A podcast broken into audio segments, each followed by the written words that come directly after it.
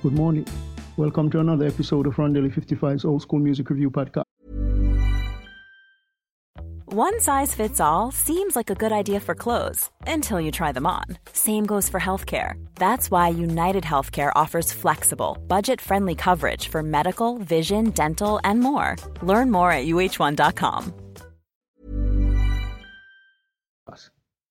This morning it's Hip Hop Tuesdays and I'll feature Whodini uh, this group members Jalil Hutchins, John Fletcher, aka Ecstasy, and DJ Drew Carter, aka Grandmaster Dee.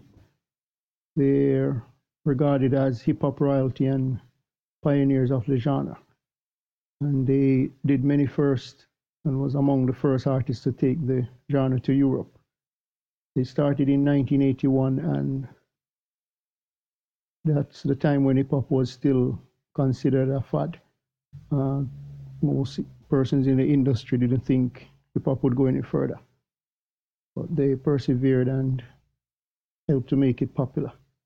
Uh, you can listen to the songs Friends, Haunted House Rock, Five Minutes of Funk, Funky Beat featuring Grandmaster Dee, and uh, The Freaks Come Out at Night which was a huge hit for them back in the day. They were active from 1981 doing a hip hop and the electro genre. And they originated in Brooklyn, New York, in the US. Uh, they worked for the labels Jive, Arista Records, MCA Records, and also So So Def Columbia and SME Records. So until next time, hope you have a great day. Remember, God loves you. Jesus is the only way.